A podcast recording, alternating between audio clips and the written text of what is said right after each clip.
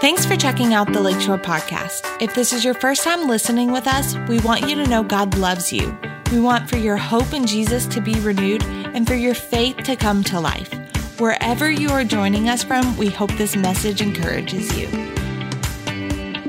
right, So Habakkuk chapter 2, we've been in a collection of studies. This is the first mini study of several that we're going to be in that has to do with the secret place the, the, one of the primary places that God has designed for us to connect with Him that will calibrate the rest of our life. It really began in January when we, we felt like, and we brought to you as a spiritual family, that we had a theme for the year, and the theme for the year was the heart for the house and hands for the harvest.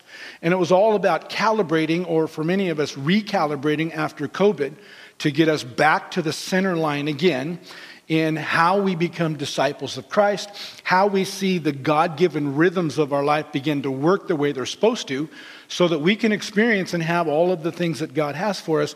And we, are doing that in this first season by a collection of studies that really centers around a theology of place. And, and boy, this is, this is, it's like super simple to understand, but it's profound when you begin to get the reality of it.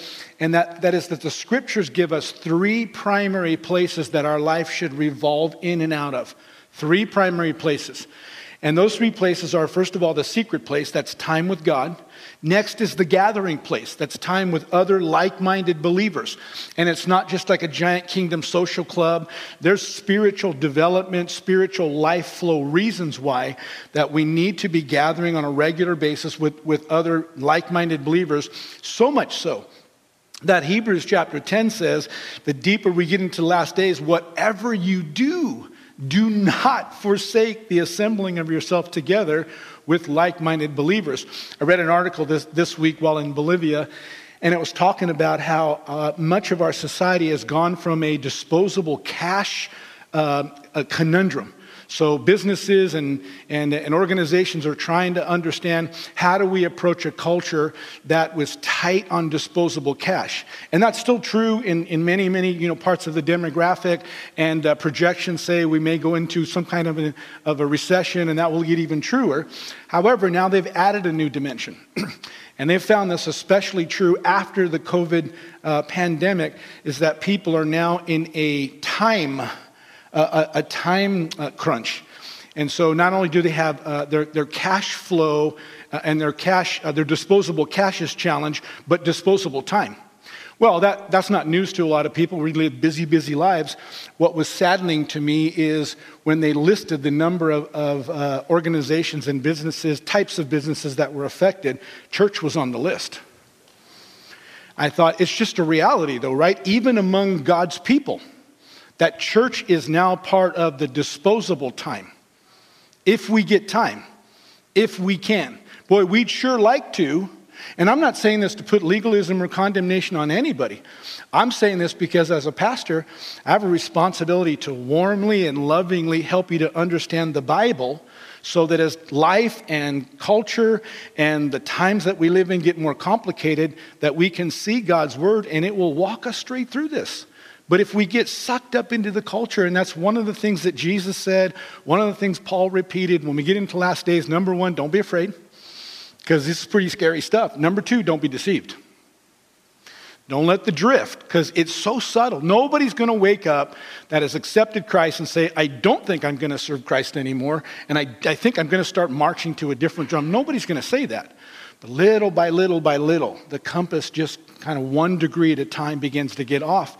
And pretty soon, church is in the disposable time Giving into the kingdom is into disposable income, and it's no longer the priority that God set, so that God can then give His best and can bless us because we're in line with His priority. So we talked about we're talking about the secret place. We're going to be talking about the gathering place, and then finally we'll get to the public place. And that's a scary thing for some people because they're not really big on you know letting their light shine and witness. It's not that they don't want to there's just a, a, lot of reasons, some of them temperamental, and some of them just, you know, kind of the fleshly part of us where we have to get past that challenge of being afraid, especially in a cancel culture, to know the right time and the right place to share our story and, and to give witness to Christ. But that's such an essential part. It's like the outflow. So, if in our physical body, if we're just eating, eating, eating, eating, if we're eating good stuff, but we don't ever exercise, we don't get those muscles in flex, then we won't feel, we, we won't feel the advantage of good input and good output, which leads to good input and good output. We won't feel that life cycle begin to flow. So we're going to talk about the public place. But we've been in this study on the secret place. And so far we've defined it this way. Today's the last day we're going to talk about it, and we'll shift next Sunday.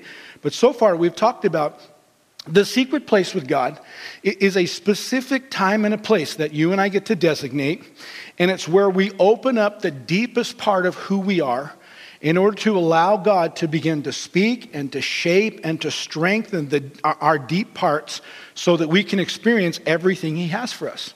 We talked also about the fact that the power of God's word is, is such an essential ingredient there.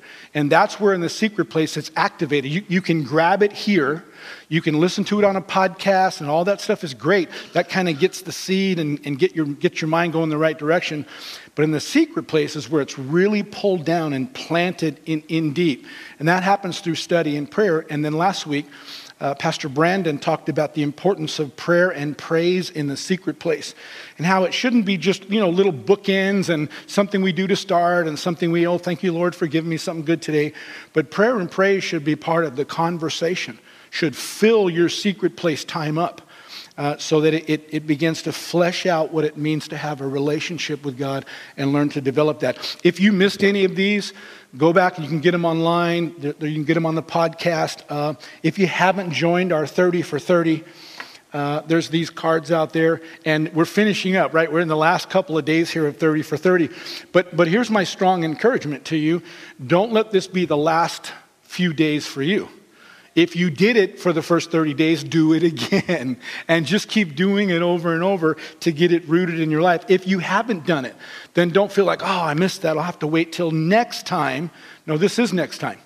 Grab a card and start it and let it, let it be 30 days for you. If you know somebody who already has this part of their life, then say, hey, can help me coach me in this. Help, help me learn how to do it. If you don't, grab someone else, a spouse or a fellow church member, and say, let's learn this together. But I'm telling you, this is fundamental, this is foundational. I've been serving the Lord for most of my life. I've been pastoring for about 35 years, and I'm just gonna, I'm gonna be super practical and honest with you. This right here is where everything else begins. This is how you develop not a religious experience, but this is how you develop a personal relationship with the Lord Jesus. If you put this thing into play, everything else will begin to flow. I can promise you that based on the validity of God's word and also based on personal experience. When you let this one get out of kilter, everything else begin, begins to shift. And so this, this is the most important one, the secret place. Well, today we're going to finish it up and we're going to talk about the power of journaling your journey with God. Or you could say it this way the importance of writing down what God speaks to you in the secret place. And this one's a really good topic to include because a lot of people don't think that's really important. A lot of people say, Yeah, you know, I do the reading stuff, but I don't do the journaling thing.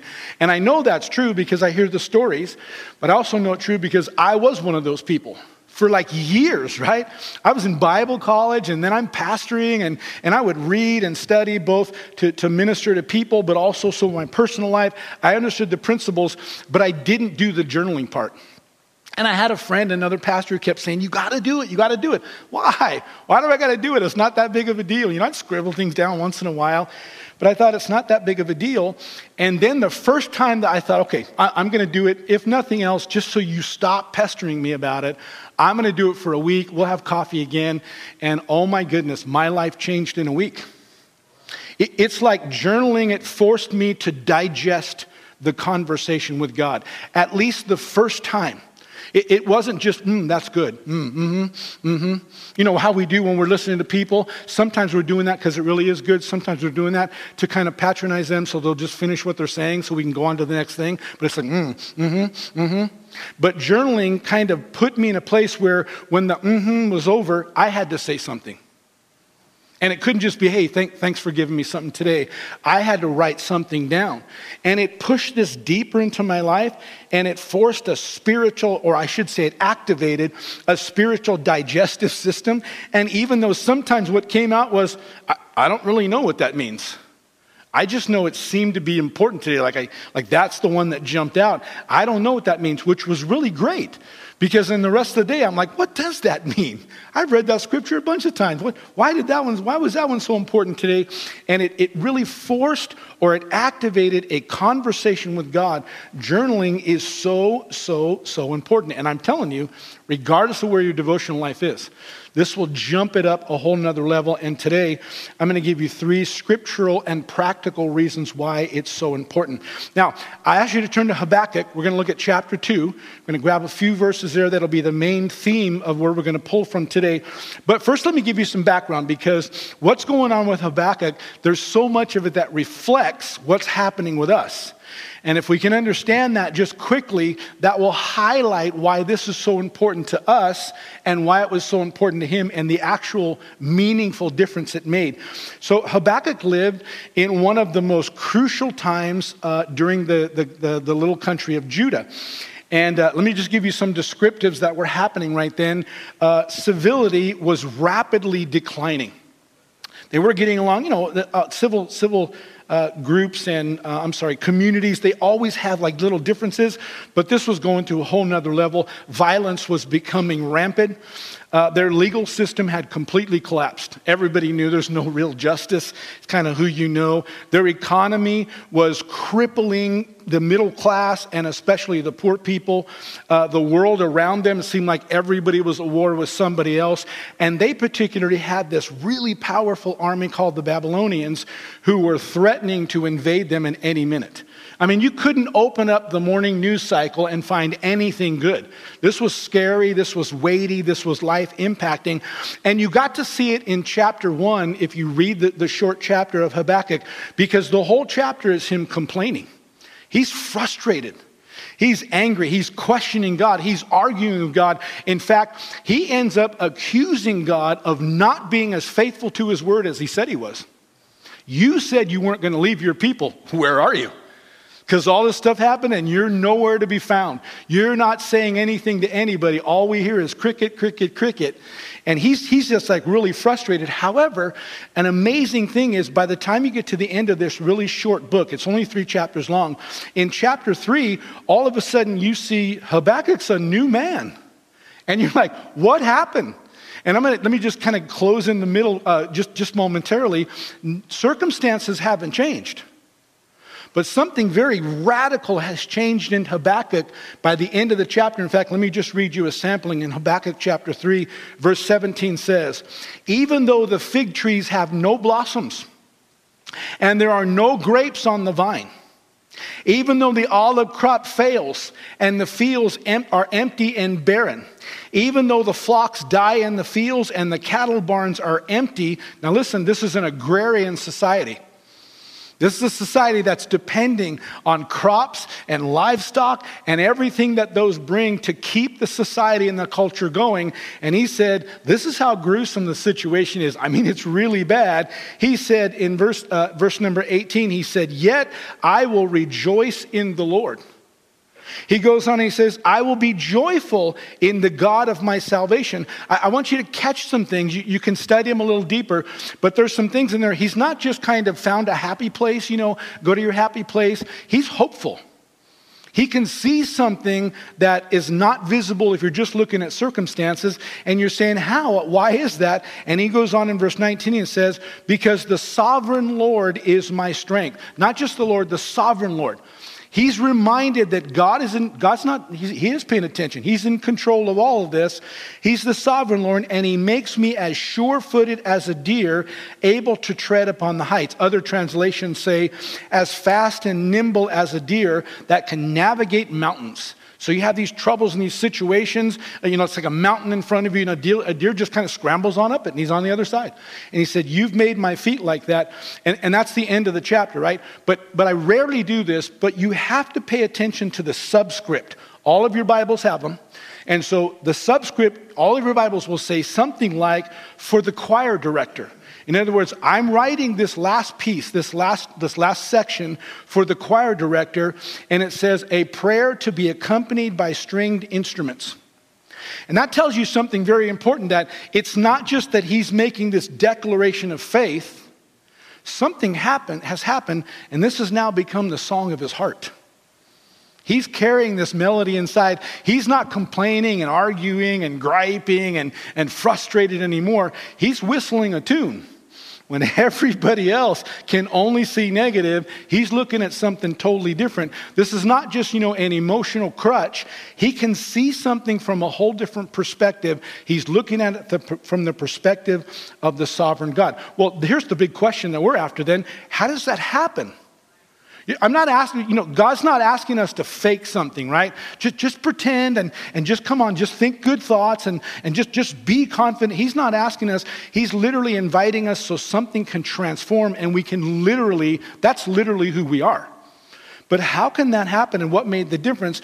And the answer we're going to find is right in the middle of this of, of the book of Habakkuk, chapter 2. And really it's going to center around, around what we now know as the Protestant credo of faith. Now, you may not have ever heard that before, but I bet you most of you have heard the, the credo of faith because it's a scripture that's represented not only in the Old Testament but in the New. And this scripture reads like this the just shall live by faith. The just are not going to be alive, and, and, it says live, not just stay alive, but to mean to really live, to thrive. It's not because we see circumstances, not because we can figure it out, not because of natural, you know, we can see, yeah, this is a little rough spot, but we'll get over the top of it. But we live by something else. We're trusting in the Lord. And not only what he promised in the word, but we're trusting in what he's saying to us and how he's directing our lives and, and strengthening and shaping us every step of the way. And this particular creed says, the just shall live by faith. It was so important when Habakkuk said it, and it resonated so deeply. that the Apostle Paul and the author of Hebrew, whomever that was, picked up on it and repeated it four times in their messages and really postured it as the heart of Christ's gospel as it unfolded in the New Testament because it, it declares the assurance of God's power to provide and to protect and to guide and to preserve and to strengthen and just keep on going with the descriptives to those that will put their trust in Him. But let me give you just a little, one more line of contemporary history, why it's so important to us uh, not just because of the scriptural re- relevance, but because this became the driving theme in Martin Luther's Reformation. When he said, We're going to pull it out of uh, just kind of the way the church was forming at the time, and we're going to go back to scripture only. Scripture sola. If the Bible says it, we're going to believe it. And, and this became the just shall live by faith, became the driving theme for the Reformation that literally led to what we know today as the Christian or the Protestant, or let me say it so you can hear the Reformation emphasis, the protesters' church. We're the ones who said, no, we're not doing the religious stuff. No, we don't have to go to four different people, and we don't have to do penance, and we don't have to do all this other stuff. Jesus paid the price. The scriptures are true. We're going back to the Word of God, and the just are going to learn how to live and thrive because of their trust and their faith in the Word of God and in a living Christ. That's what Martin Luther brought to us, and that's the way the Christian church, by and large, is, is based on and is functioning today. Now, with, with that as a backdrop, when I go back and when I say, then how did Habakkuk get this confidence?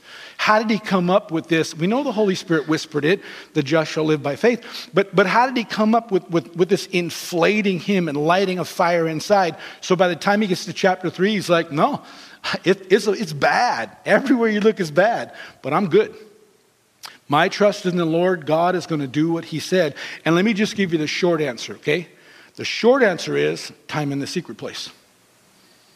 Now, you might not have picked up on that, but you're going to see it today. It's time in the secret place. He was spending time not just looking at the headlines, not just bowing his head for quick, you know, rescue prayers. God, help us with this. Oh, God, we need your help. Oh, Lord, intervene here. Those are great.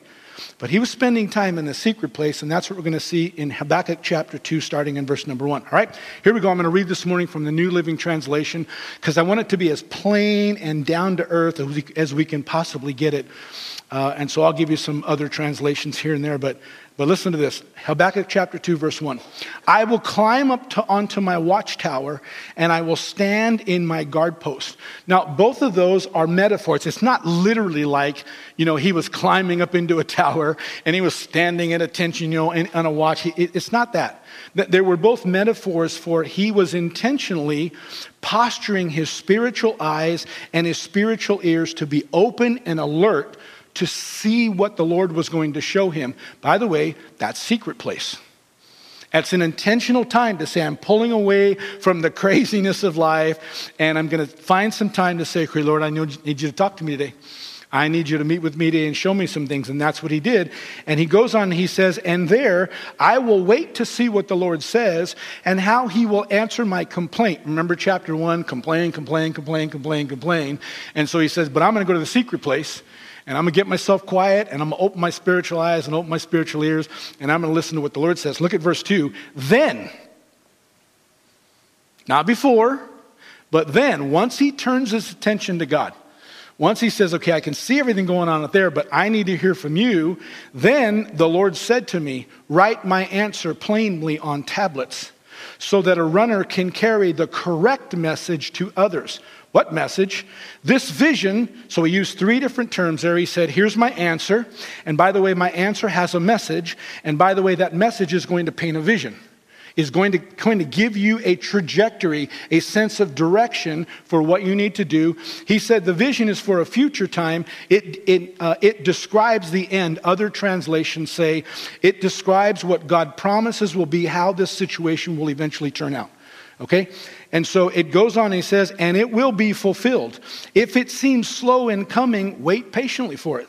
For it will surely take place. It will not be delayed. That's a quick reminder. We see it all over the Bible. God's timing is never our timing. Never. Our timing, you say, well, when, when you know, how, how long is God's timing? It's always longer than we want it to be. Always. But not because he's slow, not because he doesn't care, not because he's making up his mind, but because he uses circumstances and situations to develop us. If he came in and rescued us and, you know, we were just his ATM or his genie and we rubbed our Bible three times and he popped up and said, What are the three things you want me to do today? We, there'd be no growth in us. But he's teaching us and training us how that we can rely on him and how we can work our way through situations so that we can be mature and strong and have everything that he wants us to have. It goes on and says, It will be fulfilled. It says, If it seems slow in coming, wait patiently for it, so it will surely take place. It will not be delayed. Look at what he says next. He says, Look at the proud. Now, primarily, he's talking about people that have not put their faith in God. But he's also including here people that have put their faith in God, or let me just say it this way believers who are living pridefully. In other words, they're living like, yeah, we, we believe in God, but we, we, we got this. So they've got their own strategy and their own system and their own rhythm, and it's working for them right now. And even if God's rhythm's different, they're going to go with their rhythm because they, they, they think this is good. He said, Look at the proud, and here's the descriptive they trust in themselves. Yeah, but what if God says something different? Yeah, I know, I understand what the Bible says, but you just need to know in our particular situation and with our life rhythm right now, see, they, they just trust in their own strategy. He says they trust in themselves, and because of that, their life are crooked. But here, here's the, the New Living Translation of the Credo of Faith. But the righteous will live by their faithfulness to God. Other translations say the just will live by faith. All right? So let's go back to Habakkuk chapter 2 because I want to pull a few things out that have to do with the importance of journaling our journey with God, the importance of writing things down. All right? And so Habakkuk chapter 2, the first part of verse 2 says, Then the Lord said to me, Write my answer plainly on tablets. Now let me just quickly give you three. Uh, three definitions so that you know for sure what, what these things mean, because it's really important that you do. The word write here literally actually means to document words on some type of material in order to preserve them for future reference. There's no mistake what that means. It's a very literal application. It doesn't mean, well, you know, I'm going to remember them and write them on the tablets of my heart. Nope means you got to have something in your hand, you got to have something that you're writing on, and you got to be, be prescribing words because because later on you need to come back to these. Kind of like when somebody says, Let me give you my phone number, and you don't have your smartphone and you're scrambling for a scrap of paper, at least old school, and you're scribbling it down, whatever you have to do, it literally means to write it. The second part, he says, Write my answer, or later on he calls it his vision. And this, this occurs 35 times in the Old Testament, and it always is referencing a spiritual insight or a spiritual instruction or a plan that God's laying out or the purpose that God is steering them towards. And it's always revealed through either something that is a visible revelation, like a vision or a dream, those things are legit. Uh, or it, this is a word perceived. It's like something just, just speaks to you on the inside, but it becomes kind of real. You, like you, you can see it on the inside, at least a significance to it. And, and, uh, and that's what the Bible would call about God's answering, God's speaking, God's giving you a vision. Doesn't always have to be a dream or something you see, uh, it can be something that happens on the inside. And he says to write it plainly. And this is important because it doesn't just mean slow down and write legibly. It means to, to, write, to write it with enough understanding so that when people look at it, they know what you mean. It's not just formulating the letters and the words. You're like, what does that say?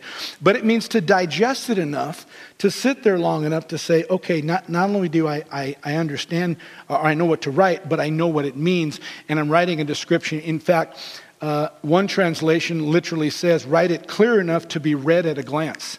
So you can just grab it and someone reads it, okay, I know what that means, and they're walking on. You say, why is that important? Well, he goes on and he says, so that a runner can, and the implication is read it and carry the correct message to others. And scholars say there, there's two parts of this of what this means. And it's really important. The first part is what we write down has to be has to be clear enough where it's easily understood and put into action. In other words, you get you can read it and run with it. And when it says, first of all, the runner has to be able to do it, that means that if we're the ones writing, or if we're the ones that, that the message is directed to, we're the first ones who need to understand that. But it goes on, a second part of the meeting is uh, that it needs to be clear enough where we understand it enough so that as we're moving forward in our journey, if opportunity arises, we can bring this to others and they won't be confused. Okay, now let me just sum all of it up. Write the vision, make it super plain so that we can, we can read it and we can run with it, put it into action. Listen, that's journaling. It, it just is. I mean, that, that's exactly what was going on back then. This is journaling for us today. Not everything we capture from the Lord every day is going to be life altering. Sometimes it's just life supporting. Sometimes it's just strengthening. Sometimes a little sharpening here and a little sharpening there. When I was in Bolivia, uh, the daily reading for the day was in Luke 21. And there's a lot of things that were on my mind, including the fact I'm in a foreign country and, and we're trying to wrestle through all the details, like what logistics here, and we got a leadership transition, and, and we're trying to understand, you know, a new concept of finances in a post-COVID era, and what are materials going to, there's a lot of things buzzing around. And in Luke 21, Jesus was talking about things that would happen in the last days to his disciples. And I've got all this on my mind, and I'm trying to keep my attention on what I'm reading. And I get to verse 19, and it says, In your patience, possess you your soul. And the Holy Spirit spoke to me and said, Yeah, you, you need to do that like right now. Like, get a hold of your emotions Get a hold of all the thoughts that are trying to go 15 different directions. Grab your, your endurance, grab your consistency, grab your ability to stay with something that God said and to keep discipline to stay with that. Yeah, grab all of that, rein in all of your thoughts and emotions, and bring them back in line so that I can talk to you. And, and, it was wonderful. I did it. That's what I wrote down for the day, and I journaled it, and I said, This is what the Lord's speaking to me for today. Probably should keep an eye on this for the future as we're unfolding many different things in an ever changing culture. And this is what journaling was all about to, to Habakkuk. And it's what recalibrated him from all the complaints. And he came back and he began to hear God say something about the faithfulness to his promise. And this, this may not happen immediately, but you stay there. God is faithful. God's working this out. He's got this in control. And he's writing this down and he's putting into action. And by the time we get to a few chapters later, he literally completely uh, was, was a different guy. And so, uh, so, th- so this is really real. In fact, I want to give you a couple of other uh, examples. This was in 2002. Now, the, these, are, these are kind of big bolder ones, right? Because sometimes the examples are like when I was in Bolivia and they're little, I need this for today, I might need this for, you know, for the, for the near future, but sometimes they're bigger.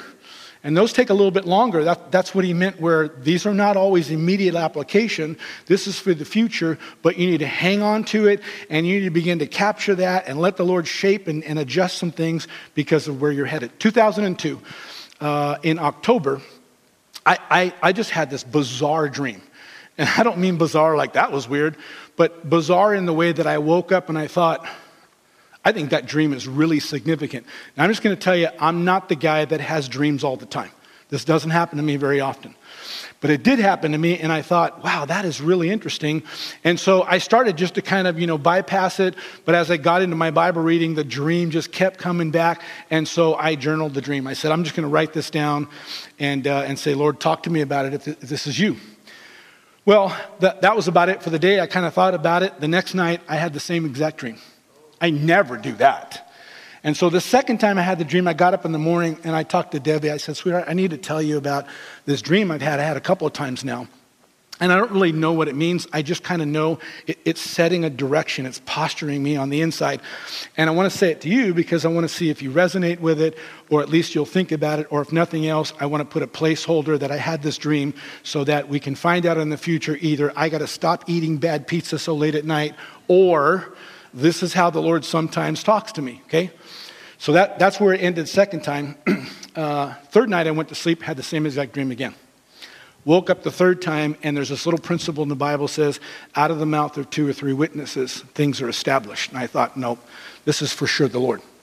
Okay, so went back to the first journal entry, captured some things and said, okay, I'm going to be thinking about this, Lord. I don't know what it means, but here's the big, the big idea around the dream is that Debbie and I were headed for transition. And we were doing great. I was actually on the administrative staff of a university, a Christian university, and uh, you know had, had, had some challenging things. And I was doing pretty well, at least according to the administration and the president of the college. And you know we were relatively happy. We knew that we were called to local church.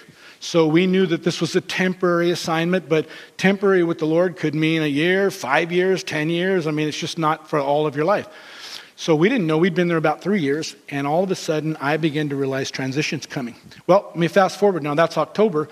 Then I get to January, and I, I haven't heard anything from the Lord. Nothing's changed in our circumstances. I'm still doing really good at the, at, at the university and still moving forward in projects. But in the back of my mind, it's like, what was that dream all about? So I remember in January, I took some time, took a day off and, uh, and I drove about 40 minutes away down to Huntington Beach Pier. Took my Bible, took my journal, and I sat on the pier with a big cup of coffee and I did my journaling for the day. And as I was reading my journaling, part of the schedule reading for the day was Genesis chapter 33. And uh, in the story of Genesis chapter 33, Jacob re- reconnects with his brother Esau. They'd had a really bad and a really dangerous falling out, but it had been 15, 14, 15 years since then. And now he's reconnecting with Esau, and the brotherly love is cementing them back together. And Esau's so excited. He's like, Come on, follow me to the house. I want to show you where I live and all that's happened in my life in the last 15 years. And this is, what, uh, this is how Jacob replied Genesis 33, verse 13. It says, But Jacob Jacob replied, You can see, my lord, that some of the children are very young. And the flocks and herds have their young too. If they're driven too hard, even for one day, all the animals could die. Please, my lord, he's talking to Esau, go ahead. Uh, I'll go ahead of your servant. We will follow slowly at the pace that is comfortable for the livestock and for the children, and I will meet you at Seir, which was their, their, their definition or their destination. Now, I can't tell you why. All I can tell you is when I read that passage, something jumped in the inside, and I had a really strong impression when you get to your next assignment, that's, that's what it's going to be like. You're going to have to start adjusting your mindset right now because your next assignment, uh, you're going to have to allow for the pace. You're going to have to get a feel for where people are at, and you're going to have to allow for the people to grow. You're, you're, you can not try to keep up with other churches and other ministries. You can't try to keep up with what other people say. You've got to move, that, move at a pace that's comfortable to the people. I knew that like I knew my own name. I can't tell you how I knew it. The Lord just spoke it to me, and that's what I journaled for the day. This is, this is the passage, this is the observation I have, and I think the application is even though I still have no idea what this transition is, I don't know where we're going, I don't even know what, what it's all about. All I know is when I get there, this is going to be something I'm going to have to really watch. I have to reset my mind for the long game right now.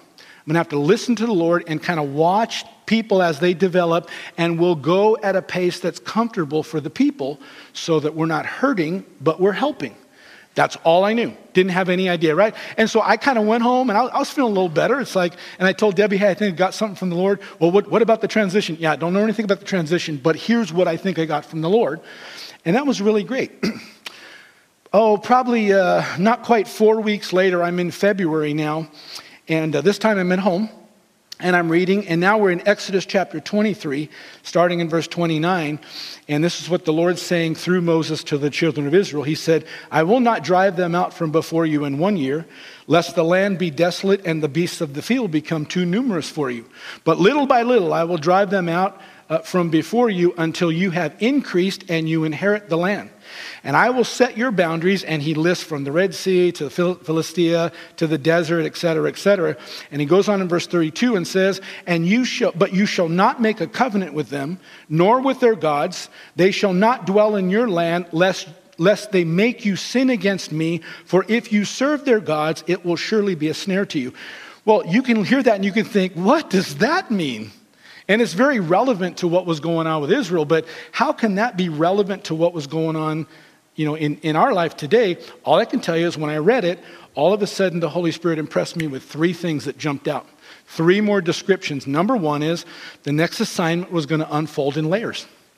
I might be able to see something that was a larger picture a roadmap, but I was going to step into layer number one And as the ministry and as people begin to grow, then the Lord would, would set the timing when, when layer number two would open, and then layer number three, and et cetera, et cetera. And then I needed to be patient. I needed to take time to listen, not be rushing to lay foundations. Okay, here we go to the next one. I need to really listen to the Lord. The second one is that God has set parameters. I needed to know what the Lord was calling me to do what the Lord would be calling whatever I was going to be involved in in the next level, what it was calling us to do. And I need to stay inside the lines no matter how much pressure, no matter how many people said, you got to do this and you got to do that. Nope. This is what the Lord's called us to do. This is who we're going to be. And the last one was that I had to beware of other, uh, of other strategies. Now, this one was talking about literally serving other gods. I didn't get that impression. I got the impression that it was other structures, other strategies, other emphasis, and other ways of doing things that if I conformed to those too much, that I would get all tangled up and I would lose the identity. We would lose the identity of what the Lord called us to. Now, remember, this is in February. I still have no idea where I'm going. But the Lord is shaping me, He's, he's shaping my thinking. He's helping me to lean in to understand some stuff. In fact, I could go on, and some of you that have been here, you've heard me talk about the four pillar scriptures that the Lord's given me that would be a metric for us to track the maturity and the development of the church. Where are we at any point in time? And, and, uh, and, and I still have those. I look at you, you've read the lakeshore that I see. Uh, you've, you've, you've heard about uh, the, the, the, picture of Lakeshore being a bridge kind of a church and what that, why that's so important, of, of us being an oasis of healing, why that's so important. I could go on and on, but all of these were given in times of secret place. And all of these came from a kind of an obscure scripture, and like, what does that mean? And all I can tell you is at the time I had this strong impression and I wrote it down and I said, here's what I think the application is for today. Here's what I'm observing. And then I began to let it marinate. And over a period of time, little by little by little, the Lord began to give me more and bring me back to that and, and focus on in some things. And listen to me, I'm still doing that today. Nothing's changed. Nothing's changed. The just live by faith. We have to learn to be able to listen to the Lord, who oftentimes isn't talking to us just about today, but He's trying to posture us for what we need for the future. So when the Lord says, I need you to stop watching so much Netflix, Why? I'm doing my journaling. I'm going to church. I'm involved. I, I don't know why. All I can tell you is the Lord begins to shape us for something that's coming. And this is where the just get to live by faith. We don't have to know all the whys and the whens, and we just trust the Lord enough to know He's posturing us. So when we get to a certain point, that one thing that He promised us that we thought was going to come from this direction, and all of a sudden comes from this direction, we're like, oh, we didn't see that one coming. Yeah, but He did. And this is what journaling's all about, why it's so important. All right, so let me give you, I'm just going to get super practical and we'll move a little quicker. Three scriptural and practical reasons why journaling is absolutely important to us. Reason number one, because journaling presses God's message deeper into our heart that results in greater revelation. And again, I, I told you, uh, had I not understood this principle, I probably would have dismissed Exodus and Deuteronomy like, what does that have to do with anything? That's weird. Except for I, I understood some things, and when it, when it resonated that morning, I wrote it down, and I didn't act on it right away. I didn't go out and start buying goats and, you know, and say, I think we're supposed to move to a farm, and I didn't do any of that stuff. I said, all I know is this scripture, I think this is what it means. And I just began to meditate and I began to resonate. I brought it back to the Lord, and this is exactly what the Bible says. In fact, Moses established this kind of this, uh, this scribal tradition uh, and you'll read about it in Deuteronomy chapter 17. Listen to this. He said, When he sits on the throne as a king, so he's talking about in the future when Israel begins to have kings, and they did. When he sits on the throne as a king, this king must copy for himself the body of instruction on a scroll, that's journaling, in the presence of the Levitical priest uh, priest. He must always keep a copy with him and read it daily as long as he lives. That way, he will learn to fear the Lord, his God, by obeying all the terms of these instructions. Well, how strange is that, right? Kings have big responsibility. They got a lot going on every day. They have people to write things down for them. They have assistants and secretaries and, and people that are organizing their schedule. But God says, no, when it comes to this, I got to have you write it down. You have to be the one to capture what the Lord is saying to you. You've got to write that down, and then I need you to revisit it. I need you to be reading it every day. I need you to stay with this thing because that's how you're going to, number one, learn to fear the Lord. Not like I'm afraid to make a mistake, although He's a fearsome God. But we learn to respect and reverence God knows what He's talking about and he's trying to shape us. We trust him. When he says go this way, we go that way. When he says come back this way, we come back that We don't always know why, but we do what he says to do because he's got this plan that's unfolding so we can fear the Lord and so we can learn to walk in his ways. So that's reason number two. Here's reason number, uh, reason number one. Reason number two journaling God's message allows you to remember, to rehearse, and continue in what God has spoken. Again, back to Habakkuk chapter 2. It says, Then the Lord said to me, Write my answer plainly on tablets so that the runner can carry the correct message to others. Uh, this would be a good little ad that I can give you. When it says, So the runner can carry the correct message, that's in what's called the imperative tense, which means this is not a suggestion, n- nor is it a one time thing. So it's not like, Well, remember that one time I journaled? No, it means we're supposed to be doing this over and over. Keep writing what God's saying and keep carrying what, what God says, saying as a message into your heart. He goes on and he says, because this vision is for a future time, it describes the end in other words, God's ending, how God wants it to turn out. And it will be fulfilled if it seems slow in coming. Wait patiently for it. Again, that's in an imperative tense. That means to wait and keep on waiting, and keep on waiting, and keep on waiting, and keep on waiting as long as it takes. Pastor, how long is it going to take? A lot longer than you thought. Did you know that there are some things that I have in my journal? And I'm not lying to you. There's some things that I have in my journal uh, from years past that I've been waiting and contending on the Lord for about 50 years now. I'm not lying.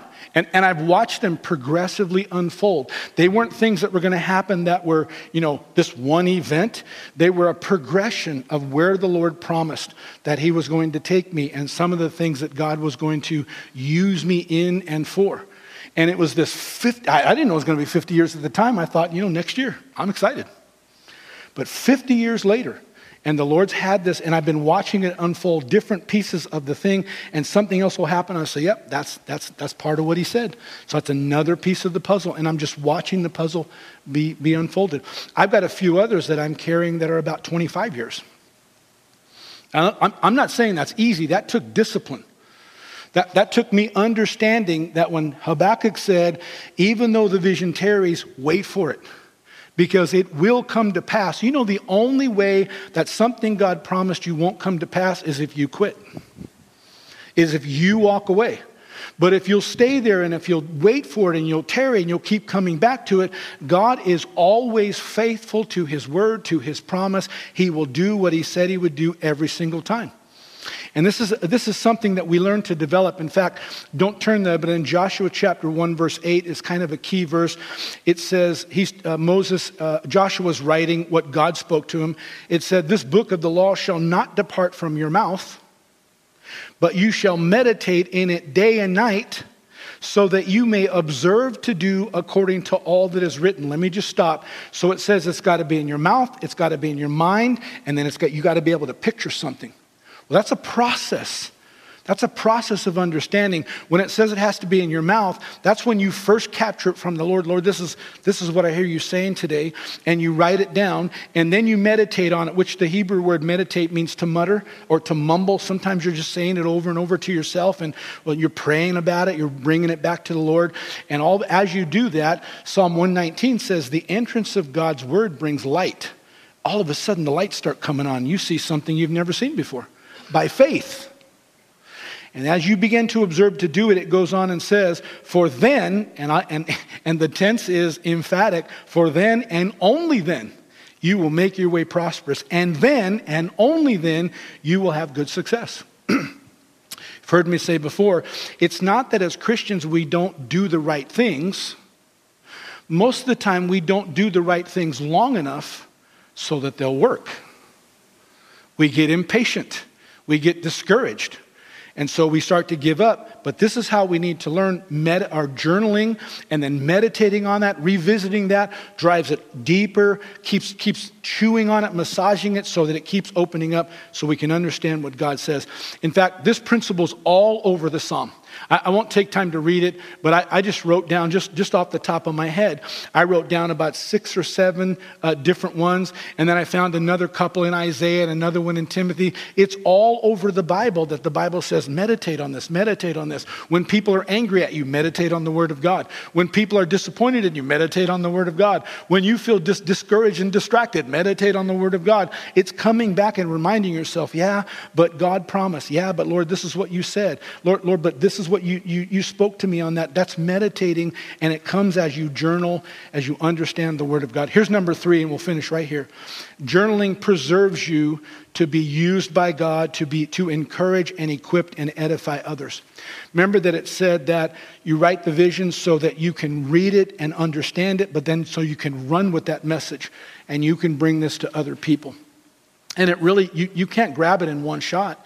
You, you've got to look at it and, and you got to be regurgitating. I'll, I'll, tell you one, one, of the, one of the best disciplines that, I, that I've learned and am still learning over the years is to take some of the things that I'll capture in my journaling. sometimes one thing will just kind of reverberate for days with me. Or sometimes it'll be whatever I got that day. But just as I lay my head on the pillow at night, I used to have a hard time going to sleep because my mind would just be everywhere. I mean, I'm thinking about all kind of stuff, right? Crazy, crazy thoughts.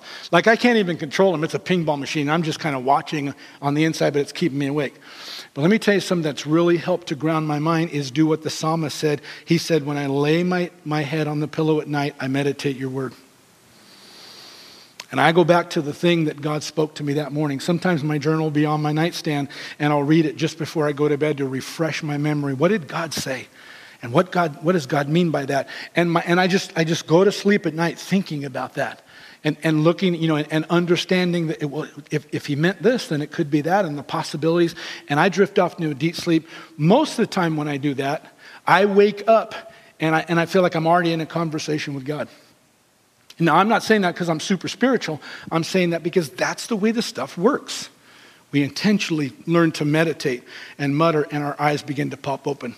Again, the last one uh, journaling prepares you to be used by God to encourage and equip others. Jeremiah was another one of the prophets, and uh, he had a rough time. They actually called him the weeping prophet because it seemed like everything he said, the people booed him down. The people rejected him. I mean, the culture was so hard and, and so adamant against what the Lord was saying in that day that Jeremiah would say something. He, he was even met with violence. And listen to what Jeremiah 20, uh, verse 8 and 9 says. He says, So these messages from the Lord have made me a household joke. But if I say, that's it, I'll never mention the Lord or speak his name again, listen to this. His word burns in my heart like a fire. It's like a fire in my bones. And listen to this. He said, I'm worn out trying to hold it in. I can't do it anymore. Now, here's what's interesting most Christians get worn out trying to get it out. Right? Oh, I don't want to say anything. Don't ask me to say anything here, Lord. No, no I don't want to speak up. And we're worn out trying to get past the emotion to share a little bit. Jeremiah was worn out because he's trying to hold it in because he doesn't want the backlash and he knows this is not going to be received and he doesn't want that, so he's worn out trying to hold it in. Again, you say, How in the world does that happen? How do you get to where you're legitimately like that? That's really what's going on. Not like I'm pushing it because I know I should. And there's a time and a place for, you know, stepping out in discipline and doing what the Lord says. But how do you get to the point where, man, I'm, I just want to share it so much. I get worn out from the filters that I have to put on all the time. How do you get to that place? And you find it a few chapters earlier in Jeremiah in, in chapter 15. Listen to what he says. He said, When I discovered your words, I devoured them. They're my joy and my heart's delight. For I bear your name, O Lord, God of heaven's armies. Other translations say, because I finally realize I belong to you. And you're the God of heaven's armies. In other words, nothing too strong for you. You can do whatever you need to do. This all has to do with the importance of journaling. The more time we spend in the secret place, absorbing the Word of God, it's not about quantity. I read 47 chapters today. Well, that's wonderful if the Lord was speaking to you. I only got to read about a half a chapter, Pastor Gill. That's wonderful if the Lord was speaking to you. It's about taking time to study the scriptures and then capturing what the Lord said, writing it down, and meditating on that, talking to the Lord about, Lord, that, that's crazy. What, what does that even mean? I, I, mean, I have a sense of what I think you're saying, but man, you, have, you have to elaborate that, pull that out so I know how that applies to my life.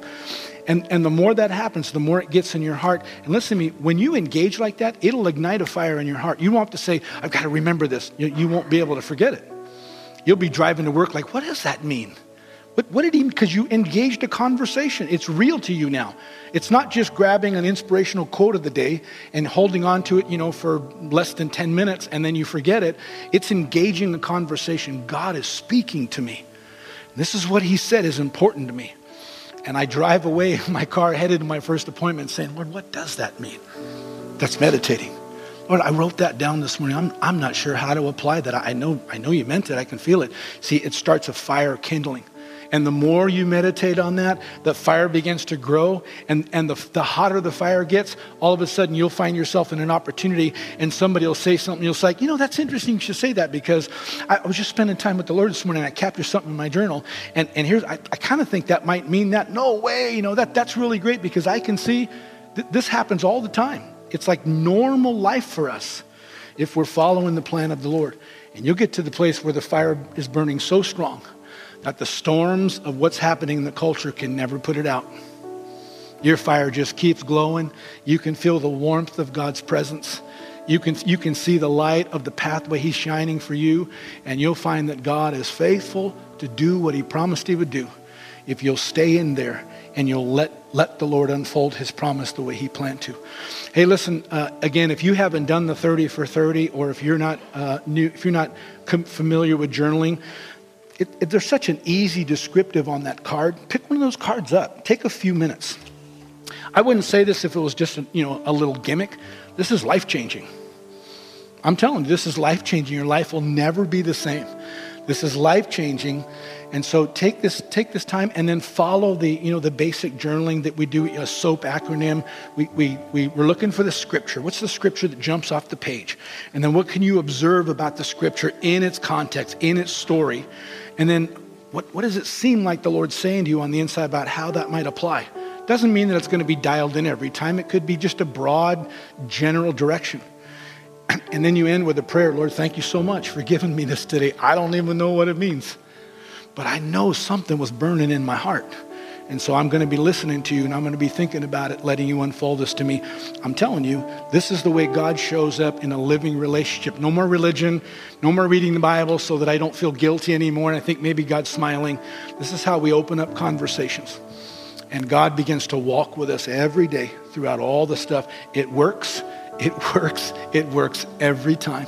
And I'm praying that the Lord would help you guys to step in. Heavenly Father, thank you for the time that we got to spend with you in the Word.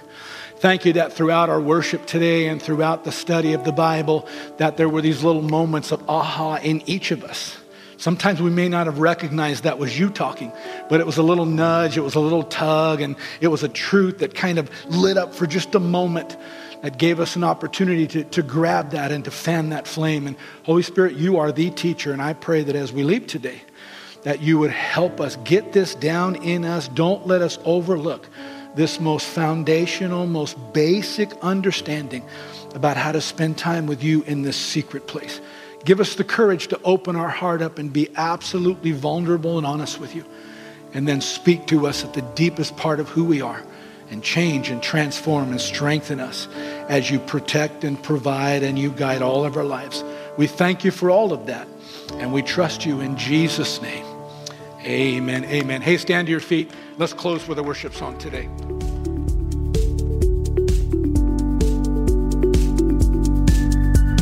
Thanks again for listening. To hear more messages like this one, make sure to subscribe and check out our podcast channel for more messages. If you like what you're hearing, share it with your friends. For more content from Lakeshore and information on services, check us out at lakeshorecf.com.